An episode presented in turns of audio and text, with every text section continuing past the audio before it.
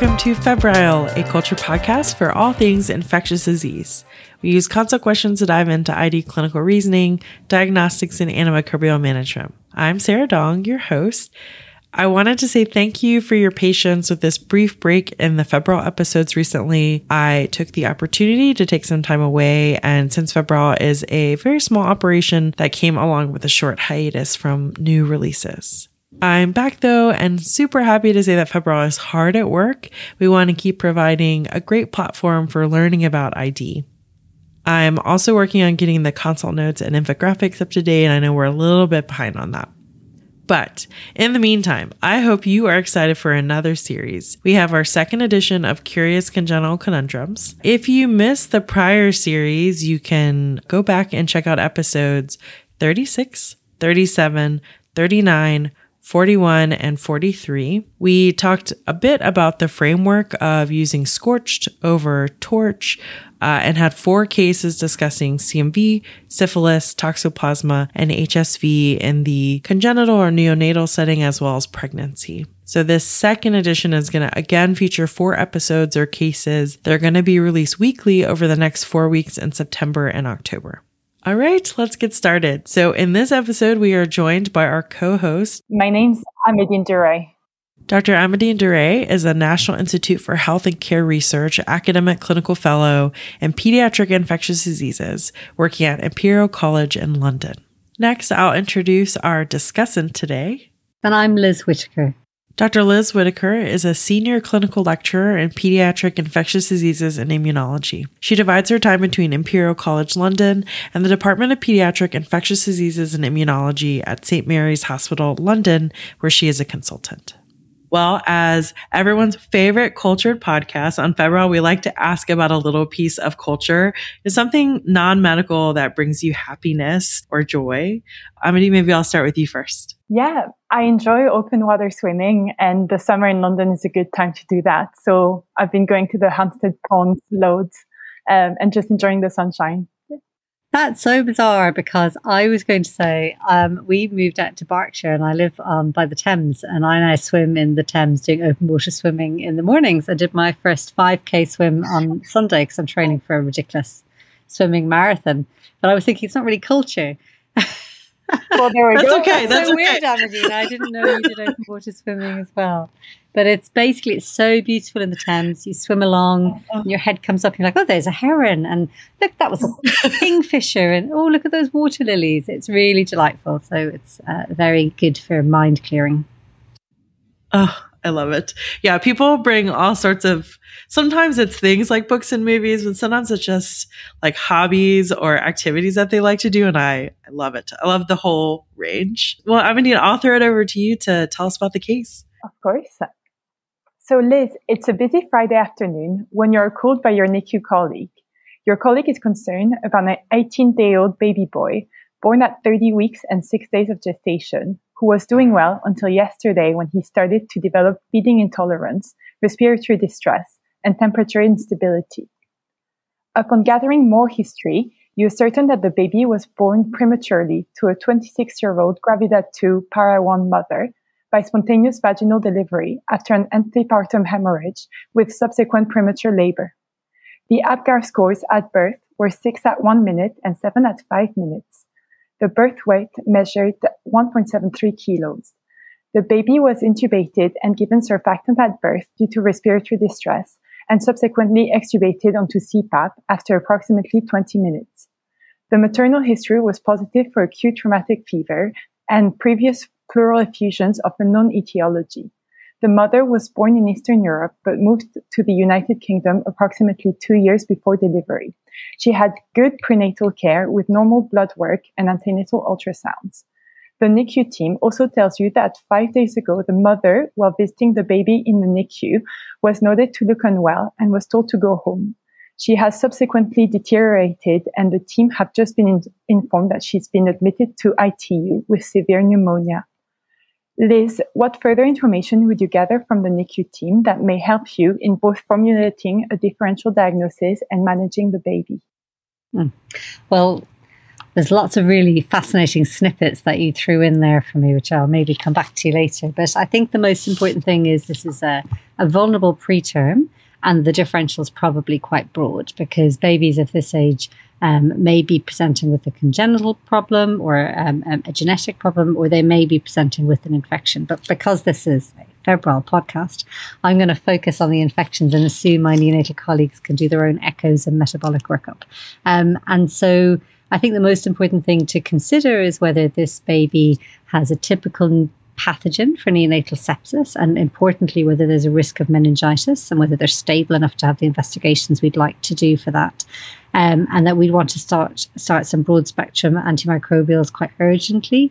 Um, and I think from from our perspective locally here in London, um, and bearing in mind this mum is from Eastern Europe, we'd want to know exactly where she was from to think about whether our empiric first line antibiotics are going to cover any resistant organisms that she might be colonized with and so it would be really good to know uh, what information we have about mum's colonization and baby's colonization from admission swabs or weekly swabs on the NICU um, and from maternal swabs in her prenatal care.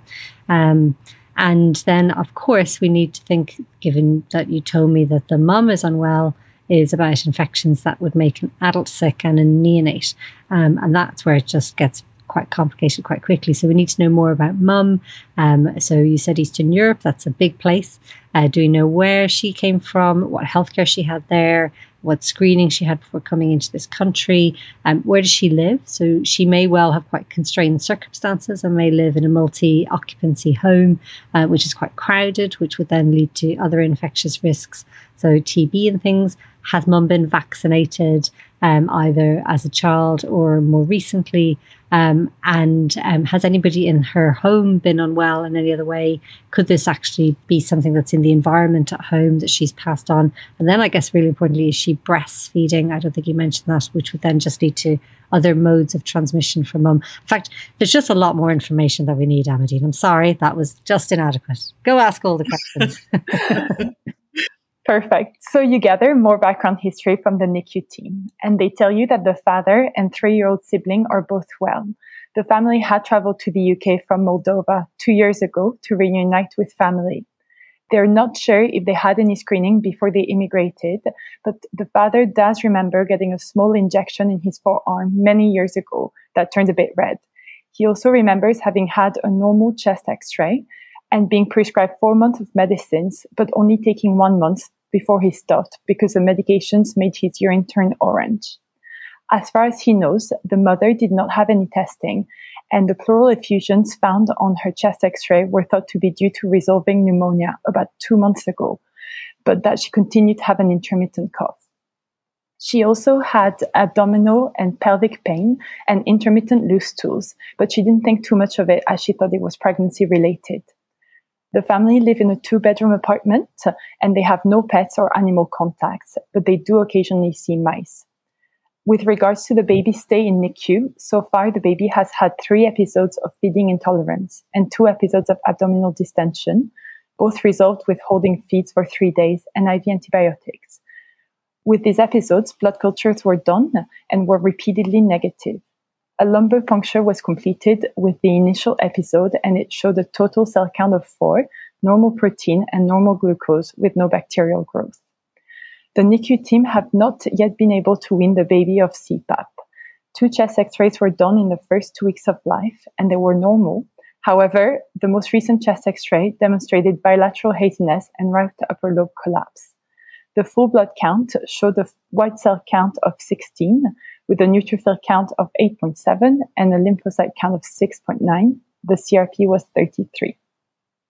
Unfortunately, the NICU team do not have much more information about the mother's current status in ITU. And thus, to get a better picture, they provide you with the adult ITU contact information. Liz, based on their history, which disease process are you most concerned about? And what specific investigations would you inquire about when discussing the case with the adult ITU team? Okay.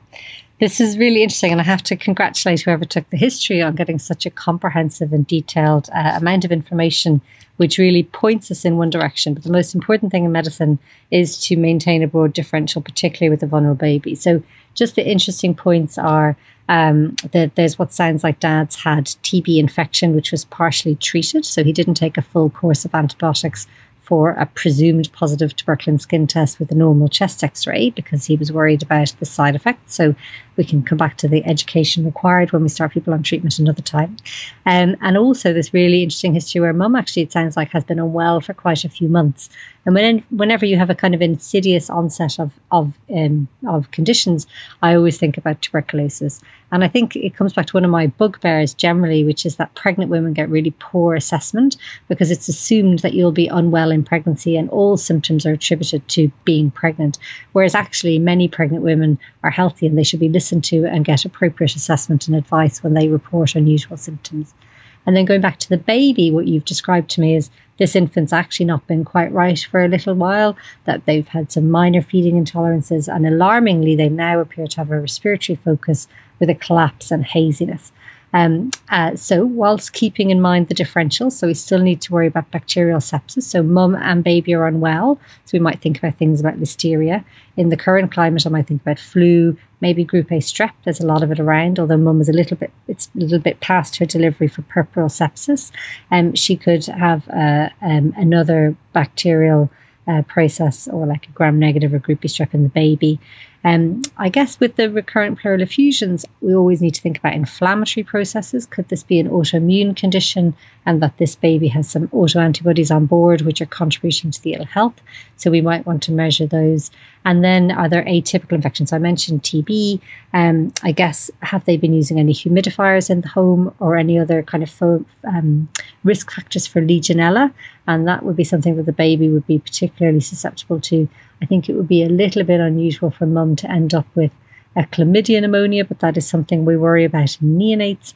Um, and then um, I guess this baby is vulnerable and they've had a couple of courses of antibiotics. So taking the mum and the baby separately, we just need to remember things like candida.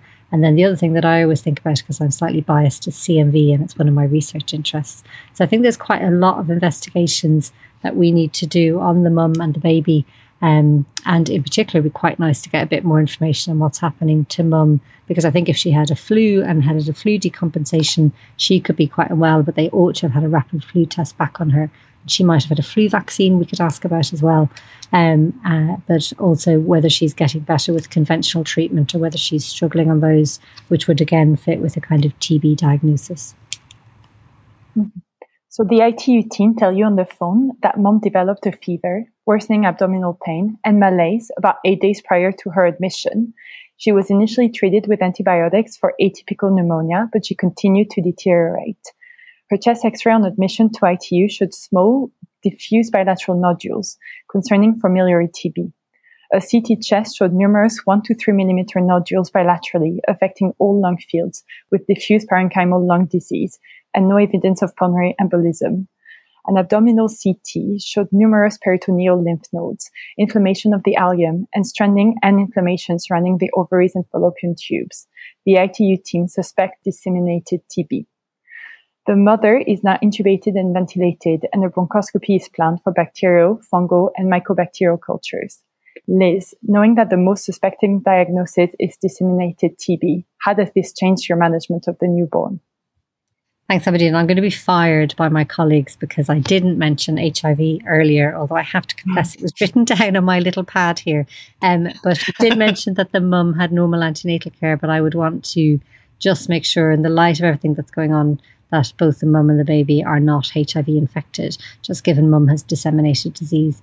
And that can happen anyway because pregnancy, you have a change in your immune responses and Th2, Th1 shifts, which can make you more vulnerable to progressing to severe disease at that time anyway. So that could be it by itself, but particularly coming from um, Moldova and Eastern Europe, HIV and, and hepatitis really need to be screened for in both the mum and the baby.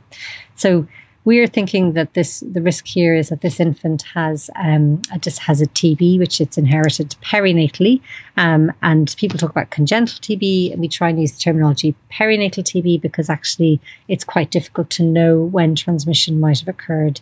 Given this mum has disseminated disease, it's reasonable to consider there might, might have been hematogenous spread, and it would be very good to go back to the placenta to look at that. And the diagnostic criteria used to include involvement of the liver as well as involvement of finding TB in other places, including the lungs, but looking for dissemination in the baby. I think actually it's slightly academic. Um, what we need to ascertain is if there's TB there, how far advanced it is, um, and whether we can get treatment going on the infant as quickly as possible, which has its own challenges in terms of prep- preparations of the drug, formulations of the drug, for example.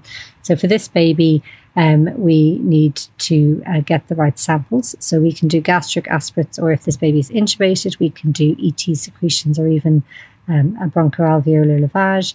Um, and we need to ideally get three samples and send them off for both a TB PCR, um, ideally a GeneXpert, so we can find out if there's any resistance. Again, a concern for a baby from Eastern Europe, um, uh, but also looking uh, to confirm the diagnosis. And we do um, culture as well, which would be the gold standard. It would be relatively unusual to get a smear positive result on an infant, but in this baby is very unwell, it might happen.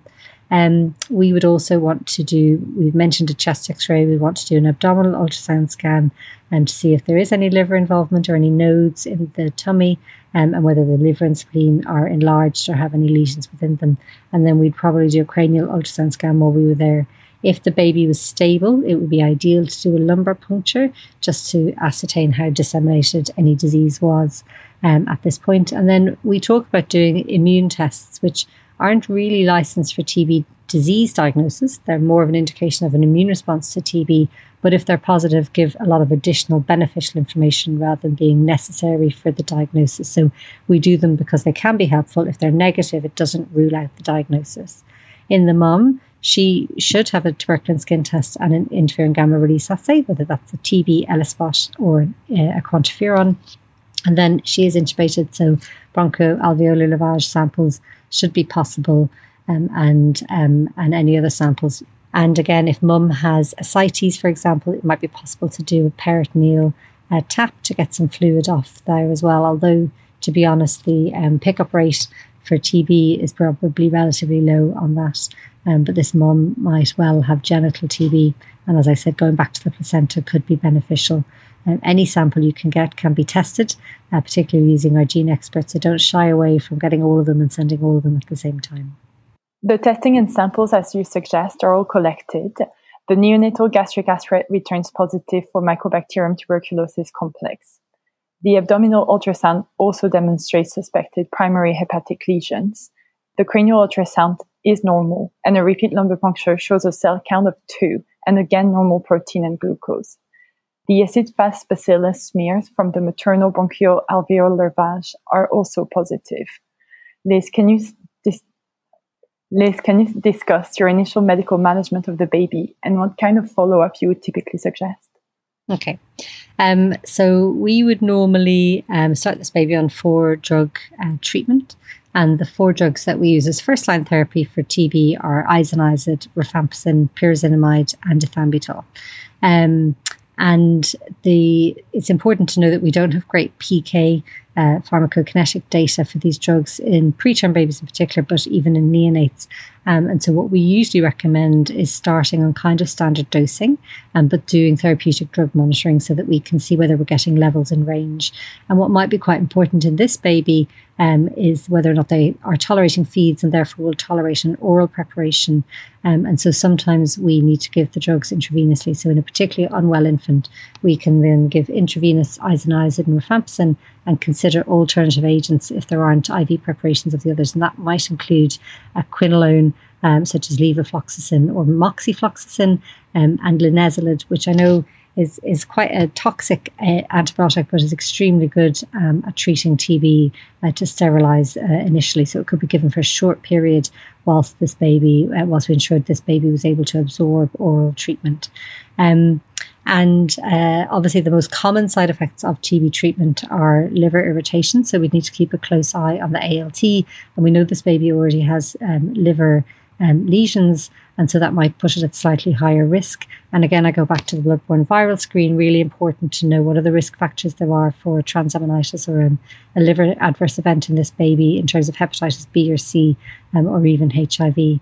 Um, and I can talk about the UK, but I'm sure that local to wherever you are, there will be a laboratory that is able to do therapeutic drug monitoring and can advise on the timing. So it's normally a pre and a one hour post dose for most of these drugs. Um, and um, and we would routinely do liver function tests. If you did end up adding something like linezolid or moxifloxacin, then we do ECGs because they can cause QT prolongation or bone marrow suppression.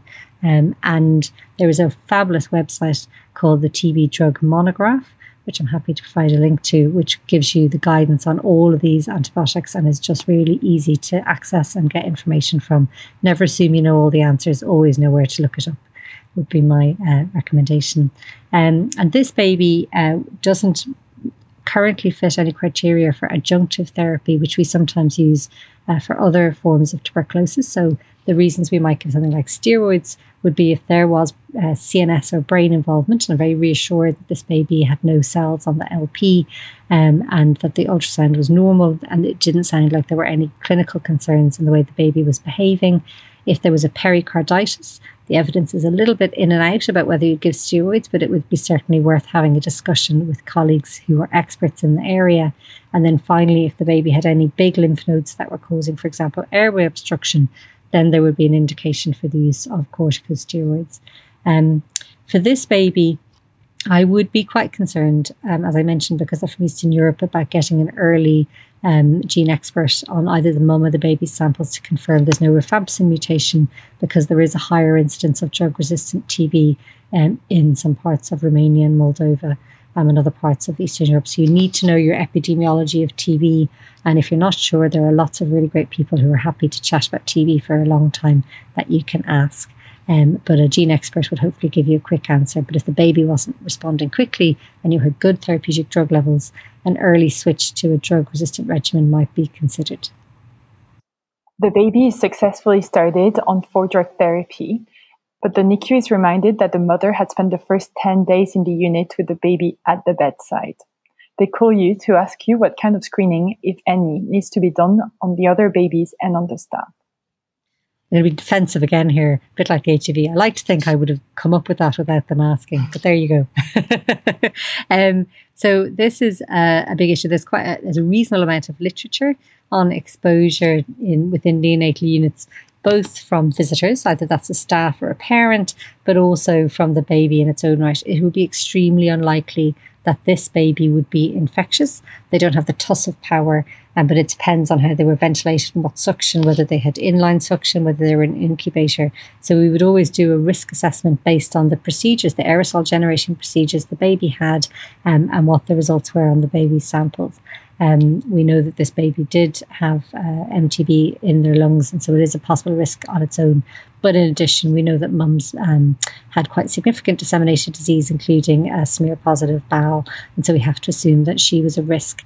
Um, so in this instance, uh, this baby should be moved to a um, should definitely be in an incubator and moved ideally to an isolation room, ideally within a negative pressure cubicle if it's available um, the mum, when she is better, provided she's had at least two weeks of treatment, is probably safe to come and visit the baby on the unit. However, it would be sensible to have a precaution of her wearing um, a face mask.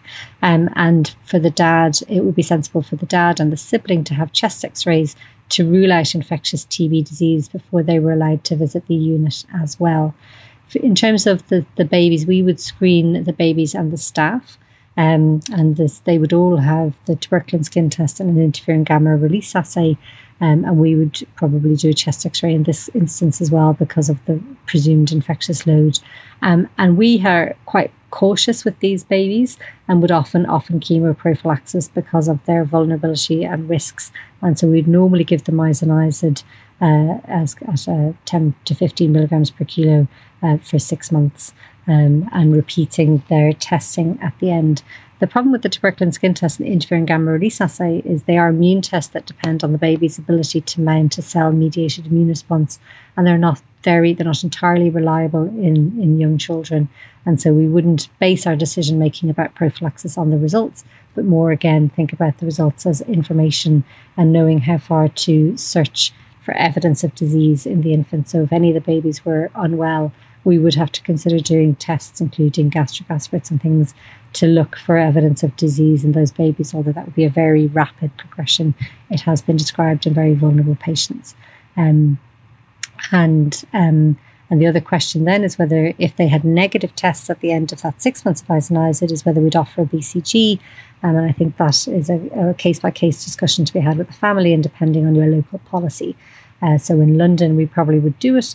But for example, in Wales, that might not be warranted because the exposure risk might be different. And that will obviously depend on where you live in the world. So in this case, the mother and the baby both make gradual recovery. But could you discuss how the treatment would be different if the mother was found to have MDR-TB, for example, resistant to isoniazid and rifampicin? Sure. I mean, I have been involved in cases like this, and all I'm going to say is they're really complex. What you need to have is really good colleagues that you can sit down with and work through all of the things that are needed, both from an infection prevention perspective as well as the medical management of the mother and the baby. And so we're very lucky in the UK to have the British Thoracic Society expert clinical expert advice service, uh, where these cases are discussed by colleagues from across the country, including pharmacy, um, medicine, and nursing. Um, and so um, multi drug resistant TB is very difficult to treat uh, because the um, second line antibiotics that we have available to us are not as good at sterilizing and killing the mycobacteria. Um, and in addition, they often have more toxicities than the first line regimen. So we have a very clear guidance from the World Health Organization and other bodies about how to construct a regimen, um, including usually drugs such as bedaquiline, um, linezolid that I mentioned earlier, quinolone, clofazimine and cycloserine. And again, we don't have a lot of data about um, the the PK of these drugs in, in preterm infants, um, although we have used it in a number of cases, but we really only then have observational data. So the mum is relatively straightforward because adult information is there. Things that we might need to take into account for her is if she's breastfeeding. Um, we would normally recommend um, that breastfeeding would be challenging whilst on some of these drugs because they are secreted in the breast milk. And so we'd need to think carefully about which drugs we use and whether or not we'd allow mum or recommend that mum continue to breastfeed or to um, express breast milk for the baby. Um, the two best, newest drugs that we have are delamanid and bedaquiline. Um, and we have very um, little evidence for the use of delamanid in particular in small infants. So bedaquiline would be our usual drug of choice.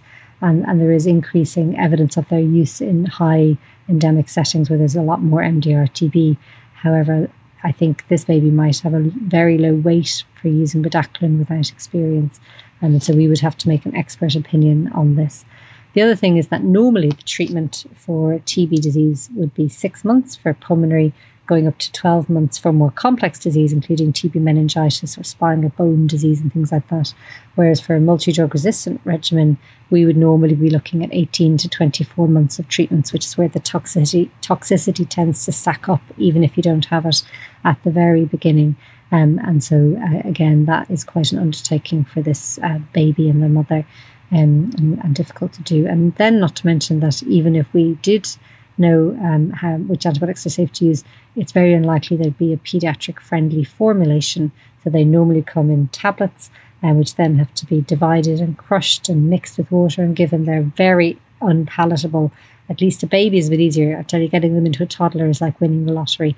Um, so we really um, have heart sink moments when we hear about drug resistant disease um, in the context of small children but also it has issues for the screening and the other babies in the unit because isoniazid, is unlikely to be beneficial as a prophylactic agent. And we do not have good evidence for any of the second line agents in terms of preventative use. Um, there is a TB CHAMP trial which is going on in South Africa, which is looking at the role of a quinolone um, uh, to be used with ethambutol for contacts of MDR TB, but that is very experimental and investigational. And I think we'd have to have a discussion as a team and with the parents of the babies on the unit about the risk benefit of giving them a long term quinolone without very robust evidence. And so that would be an extremely difficult scenario to deal with on a neonatal intensive care unit. Um, uh, but we would still need to screen. I think we then need to do very close follow up with those babies. They would already be recommended to monitor their growth monthly, um, and then in this case, we'd probably, well, maybe want to see them a little bit more often, maybe for our benefit as much as the babies. Before we wrap up this episode, I do want to make sure I leave a little bit of space to see if there are any other take home messages that you want to make sure that we either reinforce or add, or maybe you've had challenges in, in prior cases that you want to share some learning points that you took away.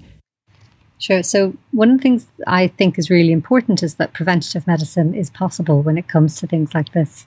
Um, and this goes back to what I said about pregnant women getting a poor deal.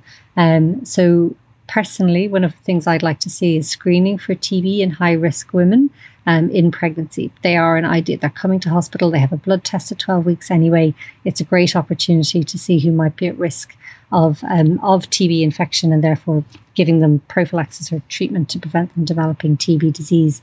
Um, many women um, reasonably don't like to take unnecessary treatments during their pregnancy.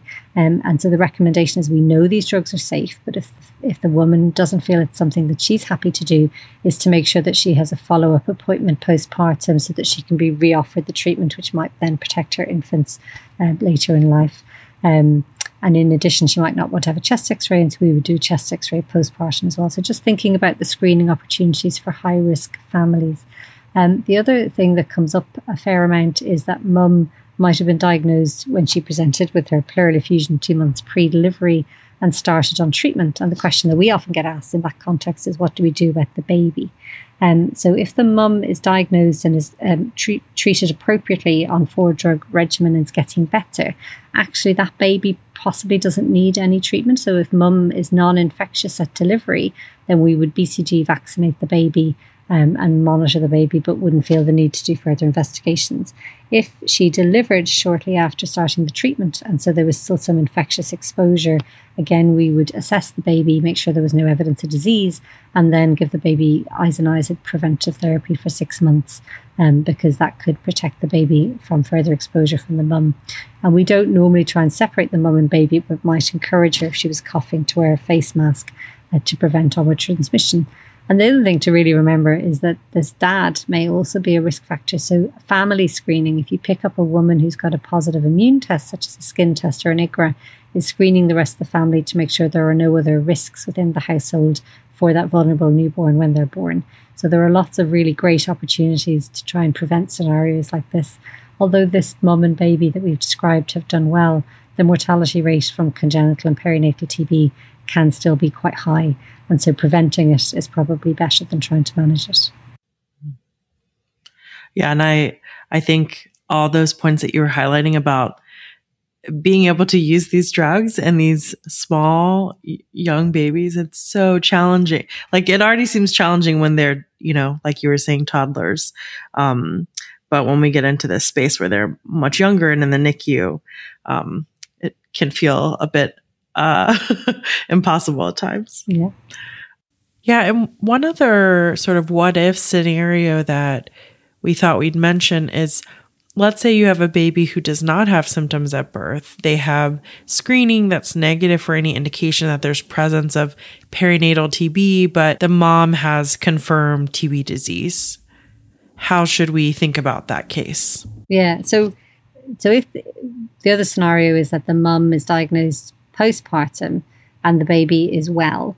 And what do we do then? So, look, in an absolute ideal world, we would separate the mum and baby to prevent further exposure, but that's not a very human thing to do.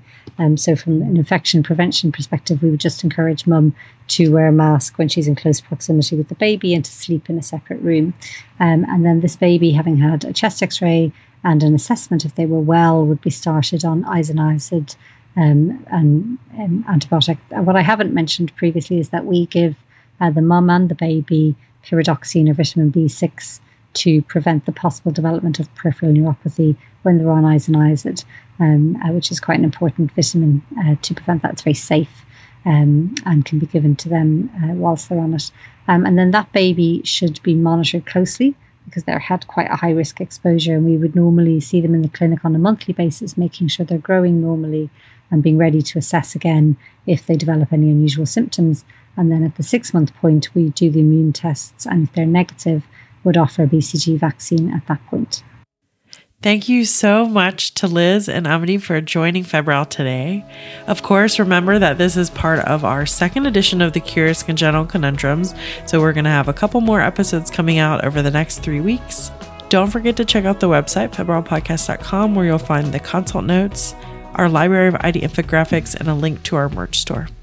Please reach out if you have any suggestions for future shows or want to be more involved with Febrile. Thanks for listening, stay safe, and I'll see you next time.